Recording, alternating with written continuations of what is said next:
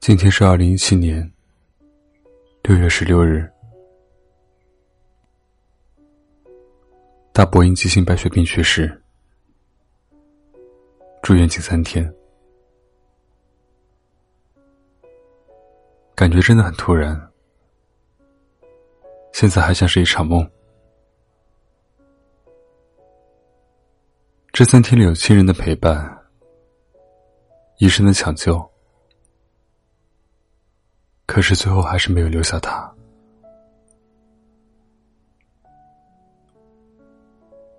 小学的时候，爷爷去世，我一滴眼泪也没有流。所以在这人生中的二十余年里，我一直觉得我是一个很冷血的人，不太会体会别人的痛苦。但是当昨天看到躺在病床上已经没有意识的大伯，当医生说脑子里的血太多，没有必要做手术的时候，眼泪还是流了下来。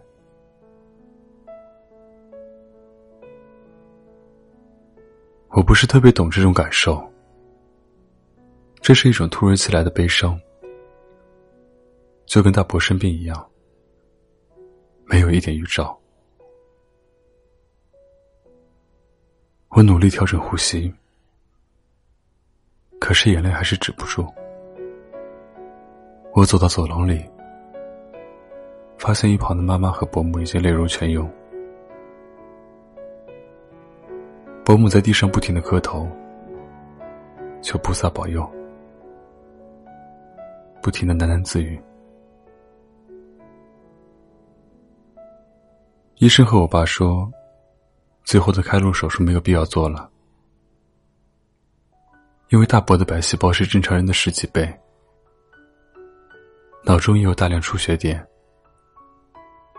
就算做了手术也没有什么希望。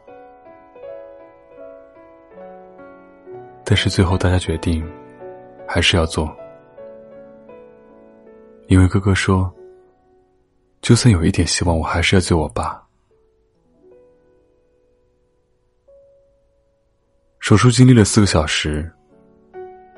我们都坐在走廊里，伯母不停的哭，阿姨嘴里一直在念阿弥陀佛，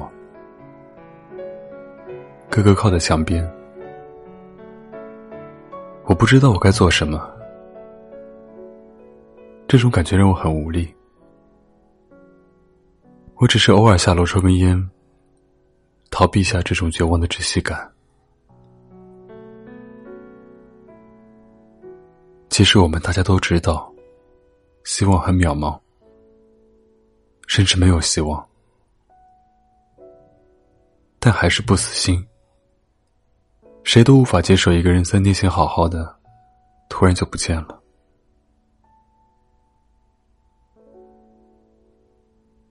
手术结束后，大伯进了 ICU，舅舅还在安慰伯母说：“至少现在没让我们签字。”就说明还有机会。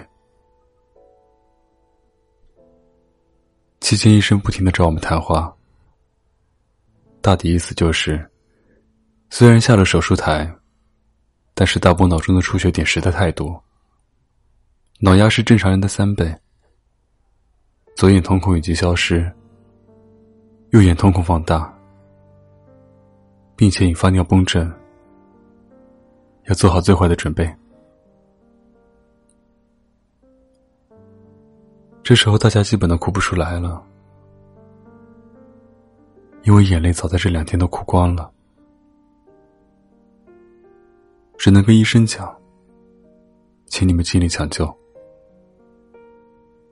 医生苦笑着说：“其实这台手术大家都不想做，我在办公室里游说了半个小时，他们才答应做。”当你把希望全部寄托到别人身上，但是对方跟你讲没有希望的时候，才是真的绝望吧。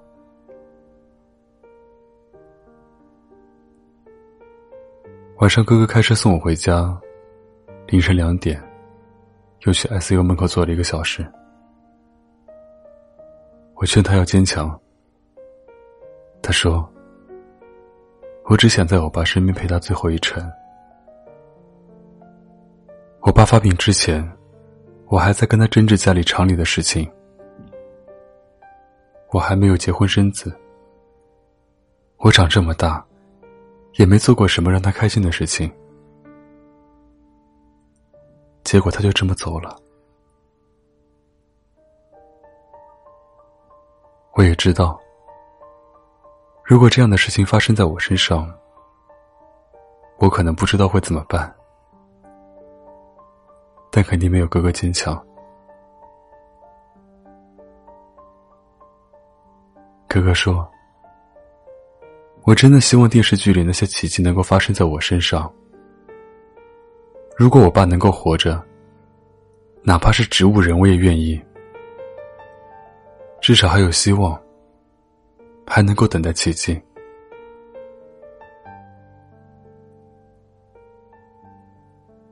早晨八点，医生宣布大波脑死亡。我没有去医院，因为我怕，我不知道该怎么面对那些场景。在开颅手术前，我帮大伯翻身剃头发的时候，我望着他睁不开眼的脸，想到自己从小学开始，就每年暑假在哥哥家过。大伯虽然不善言辞。但对我也算是当半个儿子看待。有时哥哥身上的一些事情，也经常想让我跟哥哥好好沟通。虽然他们经常吵架，但是我知道，其实大伯很爱哥哥，也很想哥哥能继承自己的企业。我更怕面对外公外婆。当他们得知这样的消息，是会大哭还是晕厥？我不知道今后我们这个大家庭聚会吃饭时，大家还会不会欢声笑语、喝酒唱歌？